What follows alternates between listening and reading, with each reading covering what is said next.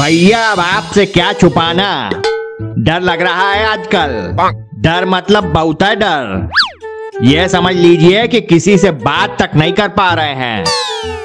Phone bone सब बक्से में बंद करके धर दिए हैं। बक्से में भी गोदरेज का ताला जड़ दिए हैं। जब से ये पेगासस के बारे में सुने हैं, हवा टाइट है। सुना है फ़ोन की जासूसी करता है। हम भी ना जाने का का उल्टा सीधा बकते रहते हैं। झक लड़ाने की आदत ही ऐसी पड़ गई है। क्या पता सरकार हमारी भी जासूसी करवा रही हो? वैसे डर तो ज़रूर लग रहा है, लेकिन वीआईपी वाली फीलिंग भी आ रही है। आखिर जिनको डर लग रहा है, सब वीआईपी ही तो है, आए? जब से पता चला है, तब से सदन में हल्ला मचा पड़ा है। चालू होने से पहले नामालूम विपक्ष वाले कौन से हड़प्पा मोहन जोदाड़ो की खुदाई से ये ढूंढ निकाले? बोले, जासूसी हो रही है। बस, फिर जो बवाल हुआ, वो आज तक बेरोक टोक जारी है। कोई कागज़ फाड़ रहा है तो कोई गोले उछाल रहा है। हमारे पड़ोसी शर्मा जी जब स्कूल में पढ़ते थे तो एक दिन क्लास में मास्टर साहब के सामने ही हवाई जहाज़ उड़ा दिए थे।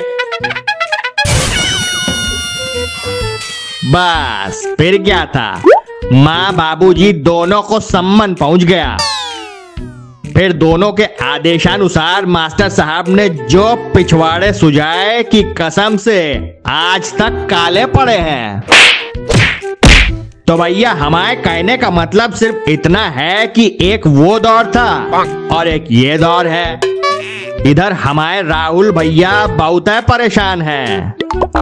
बोल रहे हैं कि उनकी जासूसी कर करके ही भाजपा वाले सब जगह जीते जा रहे हैं। प्लानिंग ये बनाते हैं इम्प्लीमेंट भाजपा वाले कर ले जाते हैं। बताइए।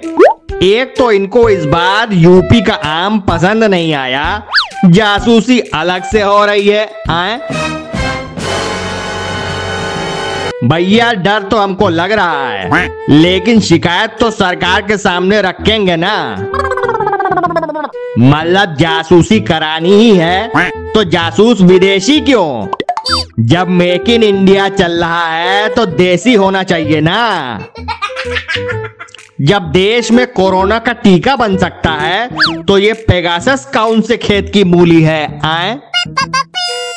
भैया अब ज़्यादा बोलना खतरे से खाली नहीं है। इसलिए चलते हैं। आप सुन रहे थे मिस्टर जक्की लाल जो बातों बातों में कर देते हैं लाल। इनकी बातों का अंदाज है निराला। सुनते रहिए हाथ में लेके चाय का प्याला। इसे लिखा नितेंद्र वर्मा ने, सुनाया शौभिक पालित ने, और सुना आप सबने। और सुनिए, जाने से पहले लाइक कमेंट और शेयर ज़रूर करते जाइए। हाँ कल फिर मिलेंगे। तब तक लड़ाते रहिए। झक।